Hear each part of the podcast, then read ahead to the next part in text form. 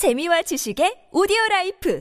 팟빵 안녕하세요. 군사 돋보기입니다. 아무래도 드디어 우크라이나군이 러시아군을 영토에서 완전히 몰아내기 위한 대규모 공세가 자포리자 전선에서 시작될 것으로 보입니다. 최근 우크라이나군이 러시아군의 자포리자 방어선에서 취약한 지점이 어디인지 알아보기 위해 가벼운 위력 정찰만을 실시했는데 불과 2시간 만에 우크라이나군의 소규모 기동부대가 러시아군의 여단급 병력이 지키고 있는 방어선을 돌파해 6km나 진격하는 사상 초유의 일까지 벌어졌습니다. 이런 가벼운 공세에 이렇게 심한 타격을 입다니 러시아군으로서는 경악할 만한 일이며 이 때문에 곧 시작될 것으로 보이는 우크라이나 우크라이나군의 대규모 공세에 러시아군 전체가 큰 충격에 빠져 있는 상태인데요. 안 그래도 큰 패닉에 빠진 러시아군에게 더욱 무서운 일이 일어나고 있습니다. 지난 2014년 돈바스 전쟁에서 무려 470km를 진격하며 돈바스 반군과 러시아군을 싹쓸이해버렸던 21세기 최고의 전쟁 영웅이자 전설적인 기동전의 대가인 미하일 자브로츠키 예비역 상장이 우크라이나군의 대규모 공세를 총지휘하기 위해 복귀한 것인데요. 이 같은 일 때문인지 최근 드러나는 자포리자 전선과 헤르손 전선의 상태를 볼 때 아무래도 러시아군이 이 두 개의 전선을 모두 포기하고 그보다 남쪽에 있는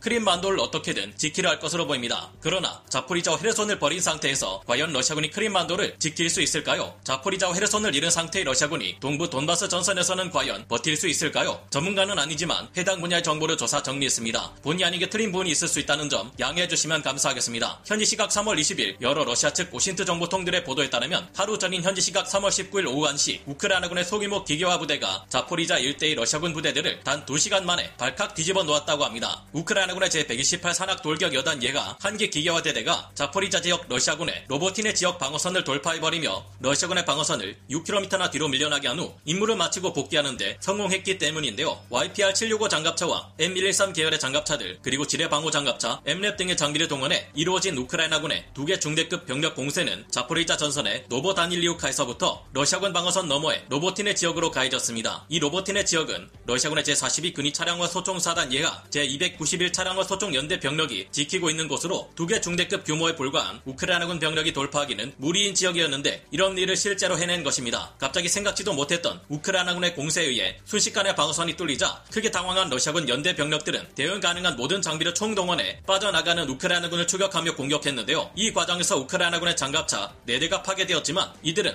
다른 엠랩 차량에 옮겨 탄 뒤 무사히 빠져나올 수 있었다고 합니다. 이 같은 위력 정찰은 최근 대규모 공세를 지휘하기 위해 우크라이나군 총참모부 작전 담당 담당 고위 직책에 복귀한 미하일 자브로츠키 예비역 상장의 지시 아래 이뤄진 것이며 이는 해당 지역 러시아군 방어선의 취약 지점을 파악해 반격할 위치를 선정하기 위한 것으로 파악되고 있습니다. 2014년 돈바스 전쟁 당시 무려 470km 이르는 진격을 성공시키며 21세기 최고의 고속 돌격전 기록을 세운 그는 미군들 사이에서도 살아있는 전설로 회자되고 있는 엄청난 인물인데요. 그는 최근 현지 시각 3월 17일 국회의원직을 그만두고 우크라이나군 총참모부 고위 직책에 복귀했는데 앞으로 일어날 우크라이나군의 대규모 공세를 진두 지휘하게 될 것으로 것으로 보입니다. 3월 18일 집계된 바에 따르면 자포리자 전선에 배치되어 있는 것으로 알려진 러시아군의 병력은 8만 명에 달한다고 합니다. 그러나 이는 장부상으로만 기재되어 있는 상황이고 실제 상황을 살펴볼 경우 참담하기 그지없는데요. 이들 중 상당수의 병력은 탈령으로 인해 실제로는 존재하지 않거나 격전이 벌어지고 있는 도네츠크 전선이나 바무트 전선 등으로 투입된 경우가 많기 때문에 실제 인원은 최대한 많다고 해봐야 3, 4만 명이 전부일 것이라 여러 OSINT 전문가들은 예상하고 있습니다. 이런 점을 감안할 경우 자포리자 전선에서 러시아군이 우크라이나군의 대규모 공세를 막아 내 내기는 거의 힘들다고 봐야 하고 이 때문에 러시아군은 앞으로 헤르손 및 자포리자에서 철수해 크림반도 입구인 아르미안스크와 초나르 지역을 방어하는 것에 집중할 것으로 예상되고 있습니다. 현재 구축되고 있는 자포리자주 전역의 방어선은 전면이 무려 110km 범위에 걸쳐 대규모로 구축되고 있어서 우크라이나군의 진격을 막기 쉽지 않을 것으로 보이는데요. 그래서 이 방어선의 참호들은 최소 2중으로 배치되고 있습니다. 일부 지역의 경우 참호선이 5중으로 구성되는 곳도 있으며 이 참호에는 러시아군이 대전차 화기들과 포병대 전력을 배치해 우크라이나군 기갑부대의 공세를 막아내려 대비 중 중입니다. 1차 저지선 참호와 2차 저지선 참호는 보통 7km에서 10km 정도 간격을 두고 구축되고 있는데요. 러시아군은 1차 저지선이 무너질 경우 2차 저지선의 참호로 우크라이나군의 공세를 막아내야 하는데 좀 더 유리한 조건에서 방어전을 수행하기 위해 2차 저지선은 시가지를 끼고 구축되고 있습니다. 우크라이나군이 러시아군의 2차 저지선조차 돌파할 경우 다음은 전진 거부형 참호선들이 늘어선 진경로를 통과해야 하는데요. 예를 들어 멜리토폴의 경우 이 대고 도로를 따라 남하하는 우크라이나군 기갑부대를 따라가며 막아내기 위한 수직형 참호선들이 평 평행으로 배치되어 있습니다. 이 참호선은 동쪽에서는 몰로치나 강을 건너 도하 작전을 펼치는 우크라이나군을 막아내기 용이하도록 시가지를 끼고 있습니다. 이 대고 도로를 따라 우크라이나군이 일직선으로 진격할 경우 측면에 이 전진 거부용 참호선에서 쏟아지는 러시아군의 대전차 화기 공격에 취약해질 수 있다는 점이 우려되는데요. 그러나 이 참호선은 약점 또한 뚜렷한데 북쪽에서 남쪽으로 이 대고 도로를 따라 수직으로 나 있는 참호이기에 북쪽에서부터 수직 방향으로 내려오며 참호를 파괴해버린다면 굉장히 쉽게 파괴할 수 있는 참호선입니다. 이 방어선마저 우크라이나군이 무너뜨리고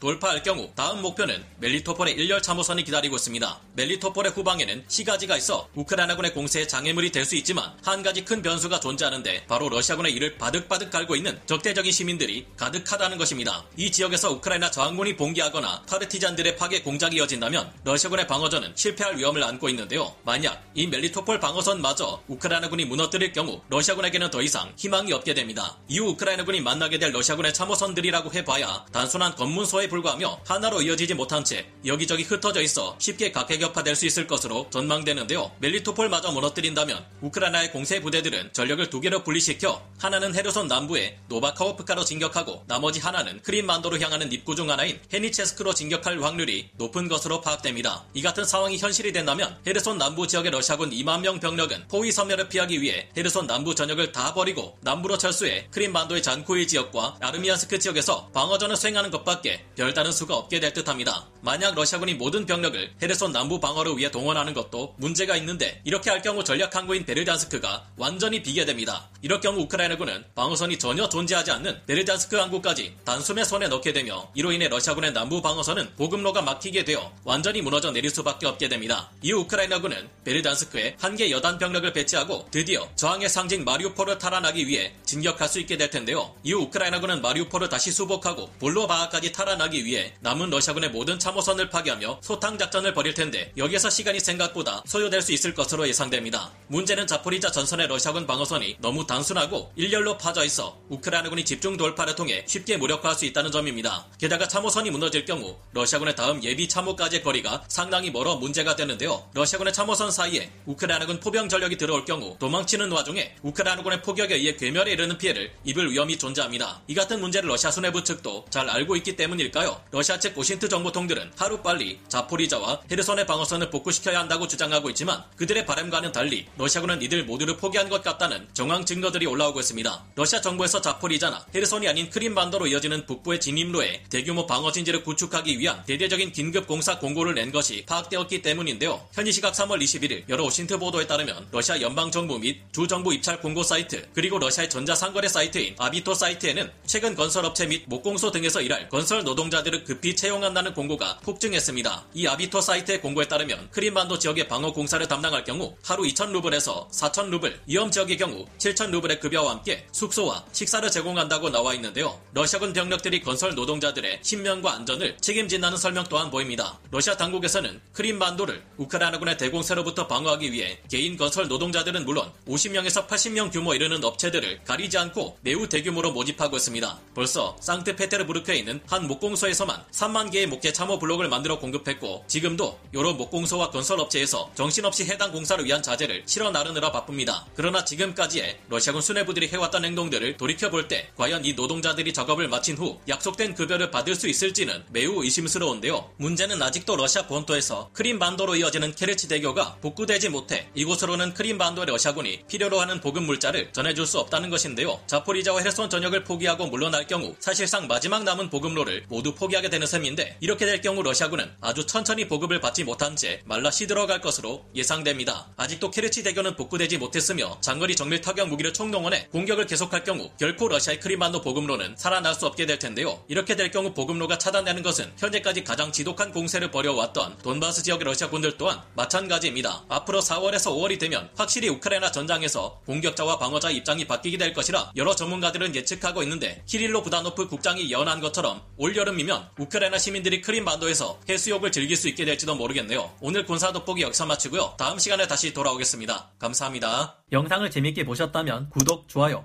알림 설정 부탁드리겠습니다.